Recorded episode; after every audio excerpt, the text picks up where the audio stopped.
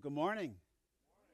We have all of our hardy people. Our Africans are all here from Nigeria and South Africa, and this cold, they're they're they're just hardy. And and all our other folks here as well. We welcome you that are at home, staying warm and safe, and we're glad for that. But we're glad that you're with us today in worship. Um, it's good to be back here sharing God's word with you. Nigel left us with much to ponder about last week and did a wonderful job. Pray for Nigel. He's not feeling too well today. And uh, last week, I because he preached, I had the unique opportunity to lead two celebrations of life services.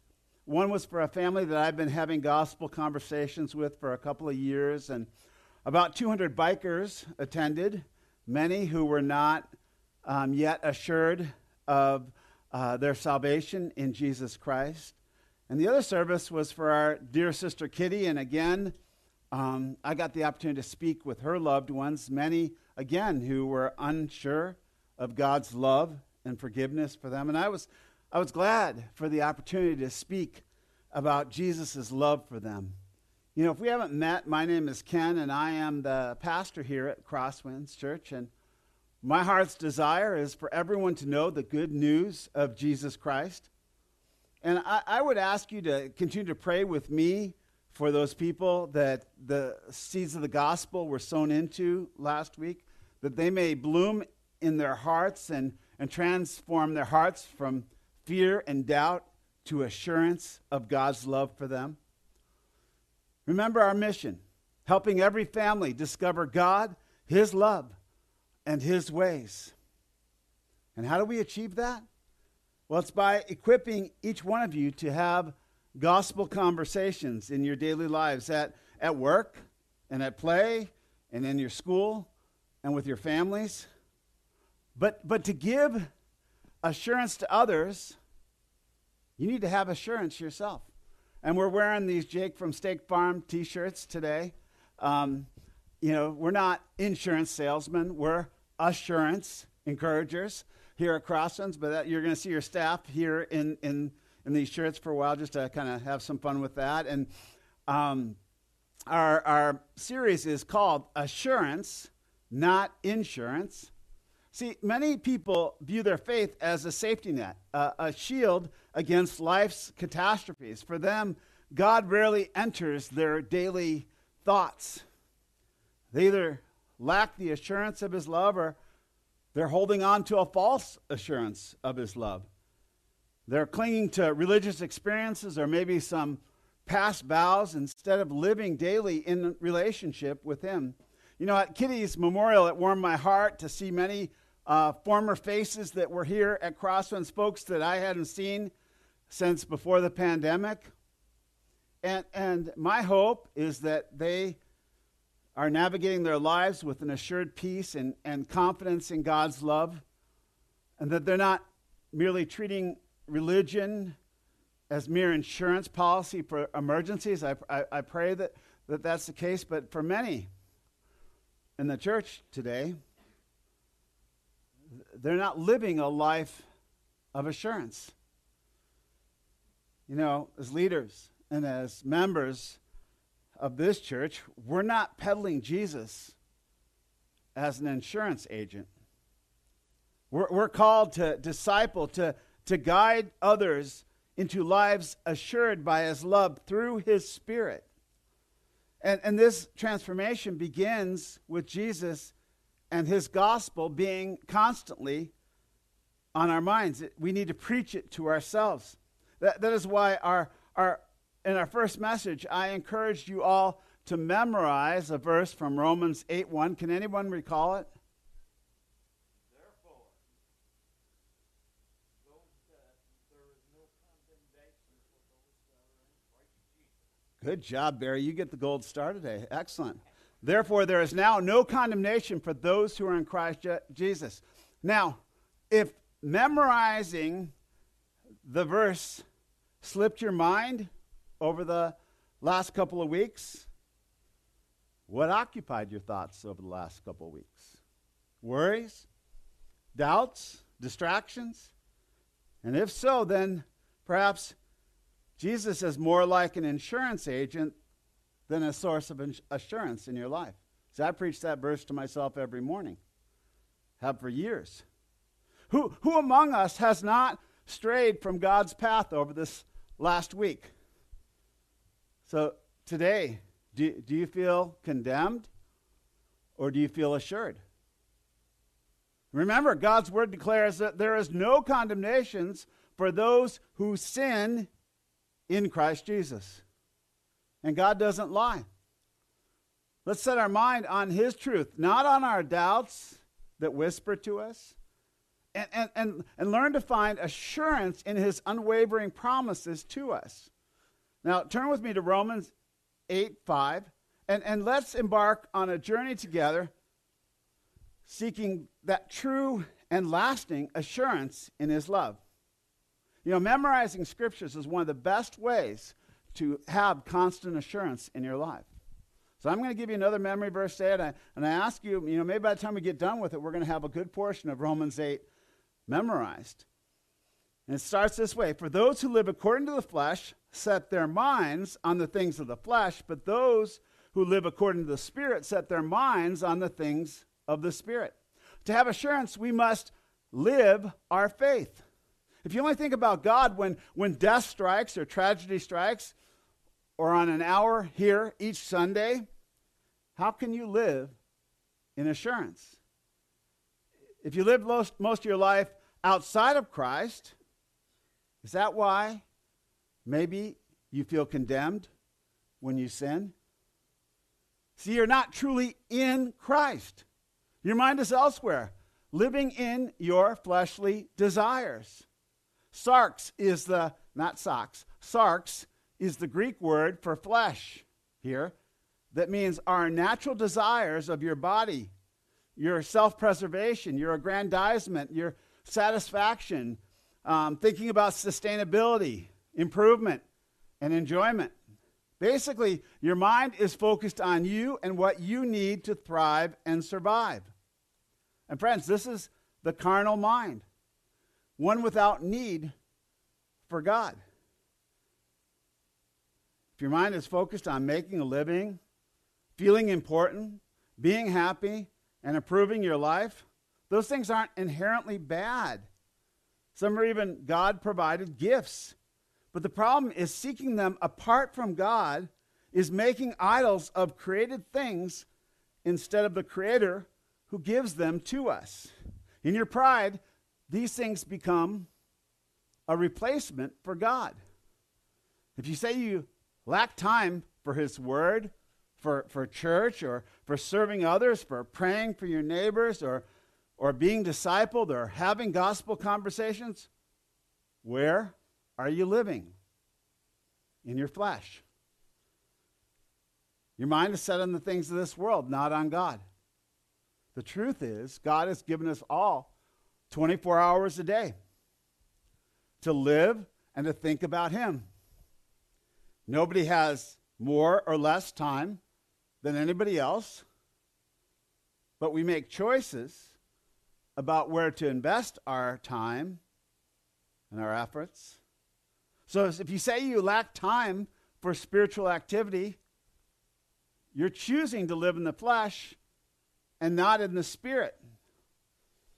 See, identifying as a Christian doesn't guarantee that you are one. There are men and Uh, or there are women that identify as men and men that identify as women. Does that change their biological nature? I don't think so. Science doesn't think so. We don't change our nature by what we do in the flesh, whether we paint it or make it up or fill it up with hormones or add or remove body parts. Your biological nature remains the same. You know, others may falsely assure you that you're something else, but you're still biologically what you were born as. You may fool yourself or others, but the work of the flesh doesn't change your basic nature. Your desires in the flesh is what you're trying to use to change your nature. And see, only God can change your nature. Likewise, many identify as Christians today because it makes them feel a little bit better about themselves, a little holier, and maybe they feel that other people perceive them better because of their religious duty. But, but they experience little or no transformation in their life because their minds are focused on the flesh, on themselves, on their own needs. Flesh has no power to transform flesh. We are transformed by the renewing of our minds through the Spirit. See what Paul says next in verse six. For the mind set on the flesh is death, but to the mind set on the Spirit is life and peace. The stark truth is that focusing your mind on the flesh leads to death. No matter how much we improve it or care for it or indulge our flesh, it is destined to die or perish. Because when sin entered the world, so did the law of entropy, the second law of thermodynamics. Our flesh is a finite system. It begins and it inevitably ends. As we age, we face declining vitality and strength. You know, efforts like losing weight or eating right or even maybe joint replacement may improve our condition temporarily, but they cannot halt the relentless approach of entropy. You know, I'm nearly sixty, and I feel these changes more and more every day. I can enhance my energy through, you know, good nutrition, through physical exercise, but I can't stop the inevitable decline that I'm going through. We're all heading towards death. And that same thing applies to fame and to riches. Those are fruits of the flesh that are subject to entropy. entropy. Popularity is fleeting. Even your steadfast admirers will eventually succumb to time. Wealth, too, is transient. While you may grow in it, the joy it brings diminishes over time. You may dream of a retirement filled with travel and, and with leisure. Remember, the days to enjoy these pursuits are slowly dwindling. At best, on average, you may live twenty years past your retirement age, but often that's at a diminished capacity, health-wise, to enjoy it. If you're, if only you know your life centers on fleshly pursuits, seeking to improve the quality of your life, you're, you're you're making a very poor investment, according to God's word. The mindset on the flesh is death. So if, if you're doing all these things as insurance to live, you have no assurance without Christ. You might wonder how this relates to God's assurance of his love. Well, to understand that assurance, we must first accept the certainty of our mortality, that no matter what efforts we put in the flesh, they lead to death. Paul doesn't say a mind focused on death feels like death due to lack of hope. He states it is death. A permanent separation from God. But, but here's the pivotal point in God's truth, which does not lie. The mind set on the Spirit is immune to entropy. It leads to life and to peace, offering us eternal hope regardless of our present circumstances. This hope is not dependent on anything fleshly, nothing in our flesh. And I, I want you to let Romans eight six be your memory verse this week so that you remember that. So, so put it on a little card and, and, and look at it every day. If you think you don't have time, friends, it's because your mind is set on the flesh. But orienting your mind towards the Spirit actually offers you unlimited time, eternity. And, and merely memorizing the verse isn't enough. We need to let it transform our thinking and, and how we're investing our lives. Because it's very natural for the flesh to invest in itself, leading to death. But investing in the Spirit assures us of life. We often naturally crave a better life in our flesh. But friends, this leads to death. Jesus said this in Matthew five six, "Blessed are those who hunger and who thirst for righteousness, for they shall be satisfied." So, so friends, let's be satisfied this year. Let's change our minds. Let's, let's, let's focus our mind on God's eternal word, which brings life, and, and, and learn to have hunger for it more than things of the flesh. The flesh craves sin, leading to death, but our souls are hungry and they thirst for righteousness, the righteousness of God that brings life. So ask yourself daily, which one am I feeding? The needs of my flesh or the needs of the Spirit? And if it is the flesh, you will find no lasting peace, instinctively knowing that entropy is the ultimate reality that you're under.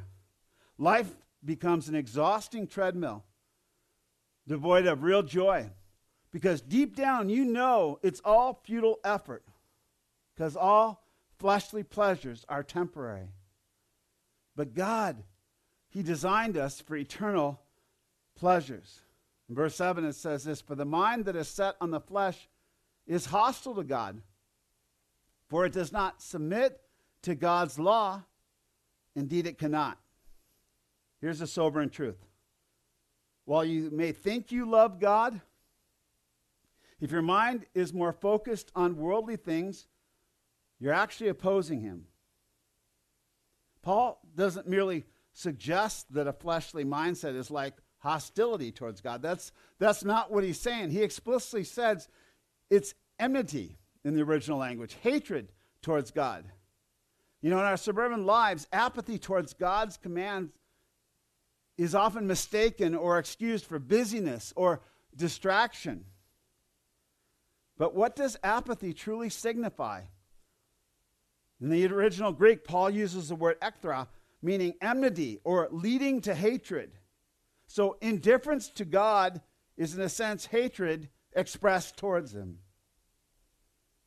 Jesus stated the greatest command as, "Hear, O Israel, the Lord our God is one, and you shall love the Lord your God with all your heart, with all your soul, with all your mind, and with all your strength. And the second is this, you shall love your neighbor as yourself. There is no commandment greater than these."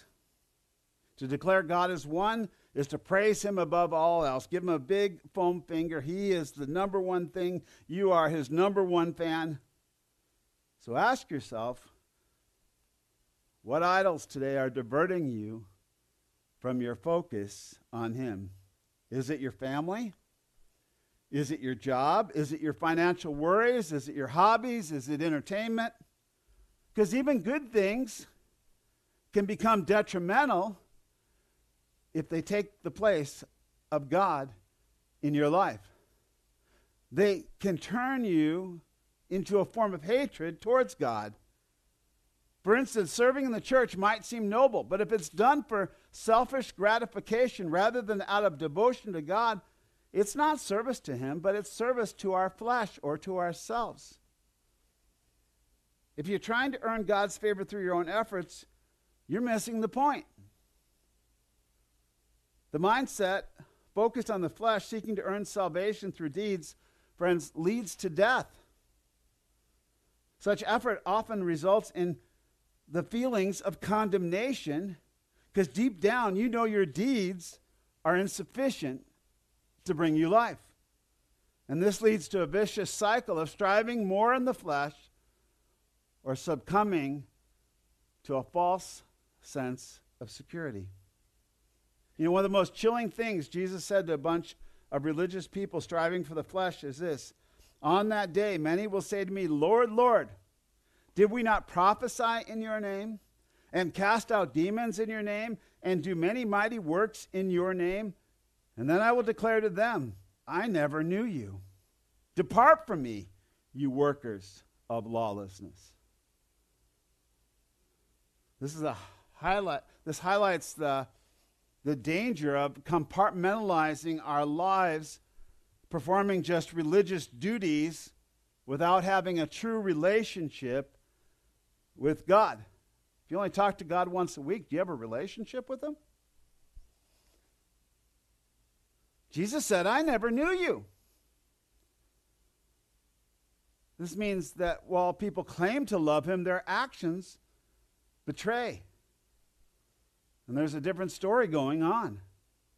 They're really focused on their own desires, and they're just using God as a means to the end. They didn't prioritize him and a relationship with him in their hearts. They were invest- investing somewhere else. The rejection of God is often not seen as the ultimate offense. You know, we often will commend somebody for their kindness or their good deeds. But if those actions are devoid of a relationship with God, they are seen as rebellion in God's eyes. Great acts of religion or discipline, or extensive Bible knowledge, or even guiding others, none of those matter if the heart doesn't truly know God. In the end, such deeds are self-centered and not God-centered. Without Christ, the Bible says we are dead.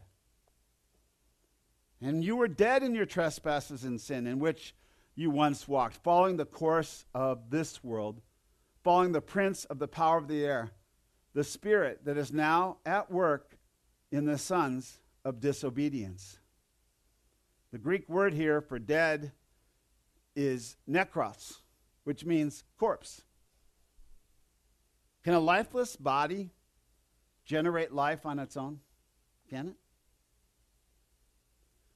Without God's mercy, we're essentially walking corpses, devoid of spiritual or eternal life. Although we're created in God's image, apart from him, we're merely animals destined to be food for worms. Our efforts in the flesh amount to nothing more than preparing for the grave. So why do we place our trust in the flesh instead of in God? And Paul addresses this. Those who are in the flesh cannot please God. No action in the flesh can satisfy God. A dead thing can't bring itself to life. And God doesn't choose us for salvation because of our efforts, because we seem somewhat shinier or, or better than someone else. You know, there's, there's a misconception out there in the world that there's some kind of cosmic scale where we earn God's favor by outweighing our good deeds over our evil deeds. And if the good deeds are higher, friends, that's simply wrong, according to the Bible. Our fleshly works, no matter how good they are, cannot please God. That's what Paul's teaching here. So you're thinking, Ken, where's the assurance I promised? Well, Paul now starts to bring this in verse nine. You, however, are not in the flesh, but in the Spirit, if in fact the Spirit of God dwells in you. Anyone who does not have the Spirit of Christ does not belong to him. Paul here is speaking to believers. He's speaking to the church, assuring them that their salvation is, is not rooted in the flesh, but in the Spirit. It's not about adhering to the law of God. That would be relying on the flesh, but it's about trusting in God's mercy. Paul contrasts a life in the flesh with a life in the Spirit to highlight where our assurance truly lies. Not in our fleshly deeds, good or bad, but in the Spirit at work within us. Paul's talking about God's power in us, not our willpower, not our discipline in the flesh. The evidence of the Spirit living in us is demonstrated through our love for God and for others. This is a new heart given to us by God. And the Spirit starts to enable us to truly obey Him. The Bible says this, but the fruit of the Spirit is love, joy, peace, patience, kindness, goodness, faithfulness, gentleness, self-control. Against such things there is no law. Friends, the, the fruit of the Spirit is love. The way we know that the Spirit is there is if there is love. The Spirit of God must live in us. Perhaps initially it starts as a small seed, but it continues to grow as we walk with Christ, as we walk with Him instead of the flesh. Examine your heart. Do you, do you prioritize a relationship with God? Do you feel compassion towards others more than you used to, including even your enemies? Friends, it's not about being flawless, but it's about, are you being transformed by the Spirit? Are, are you, are you growing in patience? Are, are you growing in kindness, faithfulness, gentleness, and self-control? Are you sinning less as you follow Jesus? Because these, these qualities demonstrate obedience to God's law through the Spirit, not through the flesh. If this resonates with you, that you're growing in love, you can be assured of God's love for you, regardless of how your flesh fails. That's assurance. It's not about you. It's about what God's doing in you. He, he's making you new. And Paul assures us this in Philippians one six, and I am sure of this, that He who began a good work in you will bring it to completion at the day of Christ Jesus. Assurance comes not in us doing better work in our flesh, but in Christ completing the work in us. Now Paul continues in Romans eight ten. But if Christ is in you, although the body is dead because of sin, the Spirit is life because of righteousness. The statement hinges on one vital condition alone. If Christ is in you.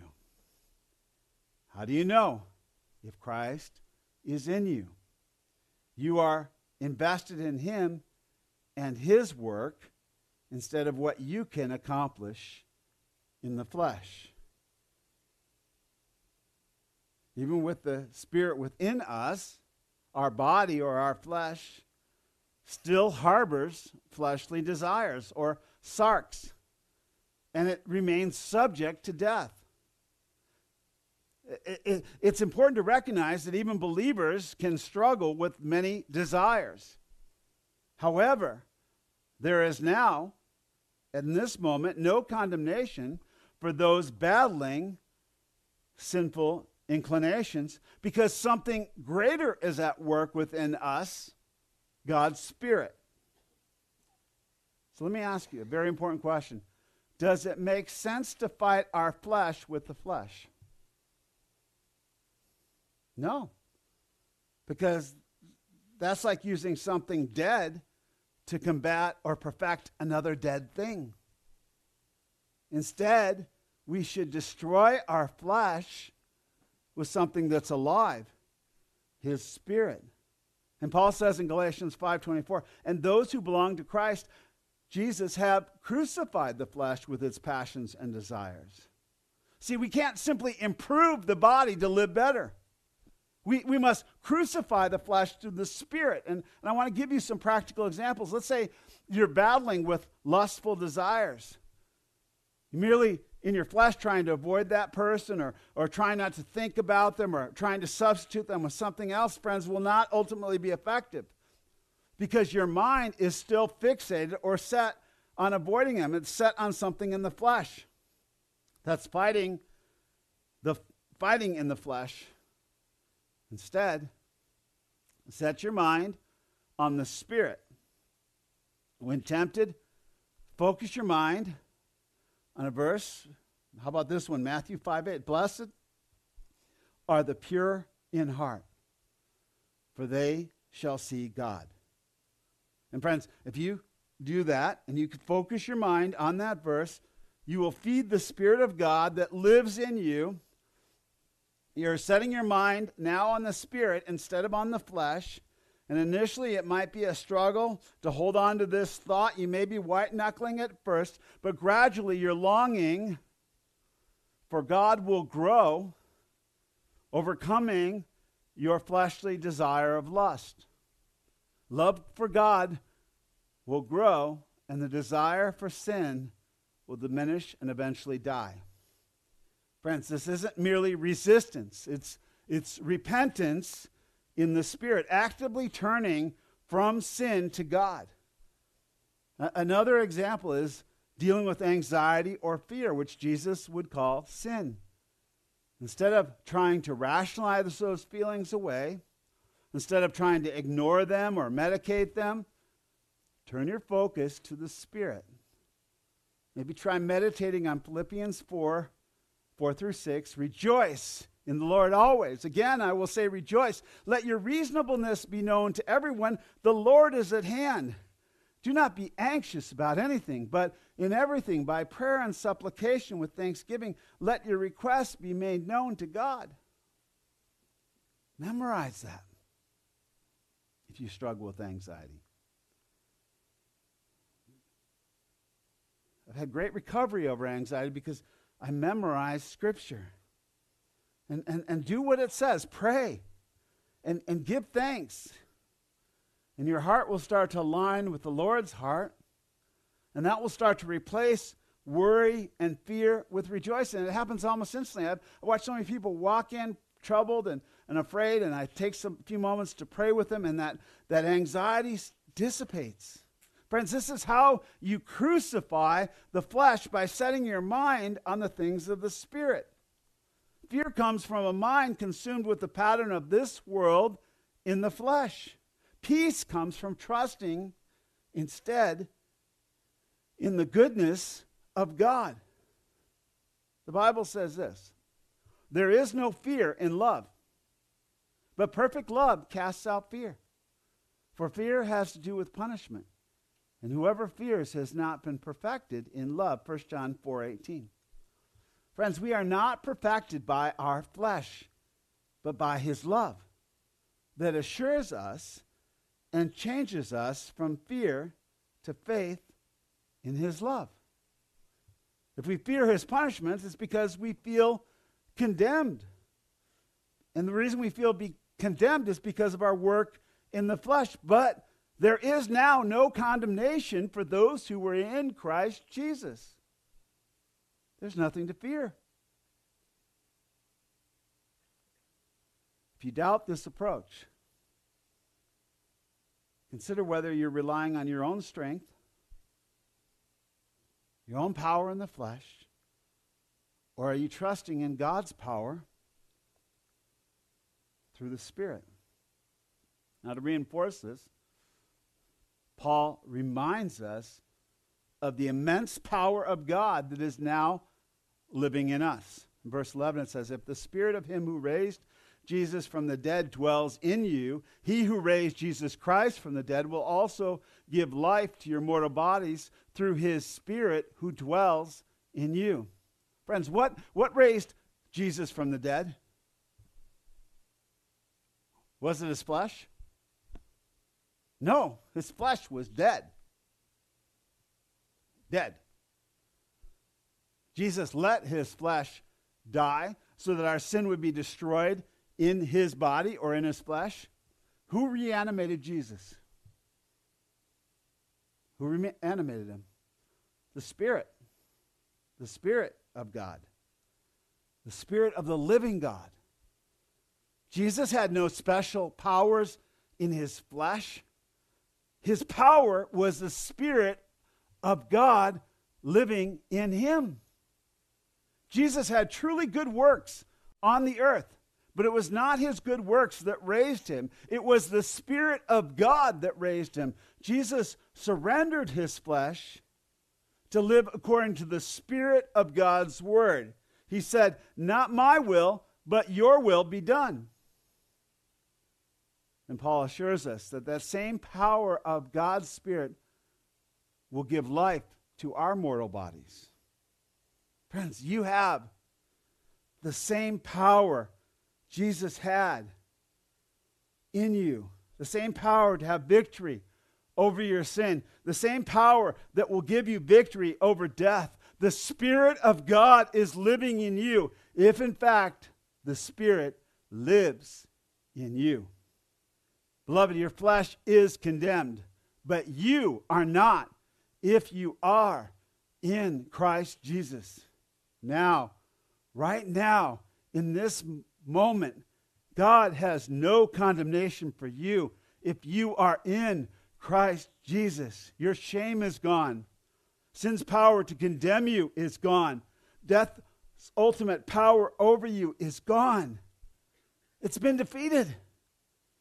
To live this life in freedom, you must set your mind on the Spirit daily. You must abide or dwell in God's word and his promises, because that's where the Spirit is. The Holy Spirit comes to guide us in all truth. And so if we're not in the truth, where's the Holy Spirit? We need to be in the truth of his word. We are renewed through his word. We are transformed by the renewing of our minds. Join a life group, friends. You can do it online. The point is not whether you're here or there. Get in a life group and be reminded. And also remind your other brothers and sisters of what he has done through his word. Friends, have gospel conversations to assure others when they feel the brokenness that comes from having their mind set on the flesh. But if you will set your mind on the Spirit, And, and remind them, the Spirit will grow in you, and you will live a life assured of God's love for you. Remember that faith that merely serves as insurance, fixated on the flesh, has no power to save. Today, I urge you to repent, to, to turn away from relying on your flesh. Instead, place your trust in the same power that raised Jesus from the dead. The power of God working through his Spirit. Allow God to crucify those fleshly desires through his Spirit and embrace true life. Jesus came to give you life and to give you it abundantly right now because the Spirit lives in you. Repent of trying to protect, perfect your own flesh, which only leads to fear and condemnation. Today, focus your mind on his Spirit, which assures you of his love. Nurture this assurance and, and let it flourish within you daily so that you may bear the fruit of his Spirit, love, to a world that's desperately lost, so that they might find hope and true life in him. Let us pray.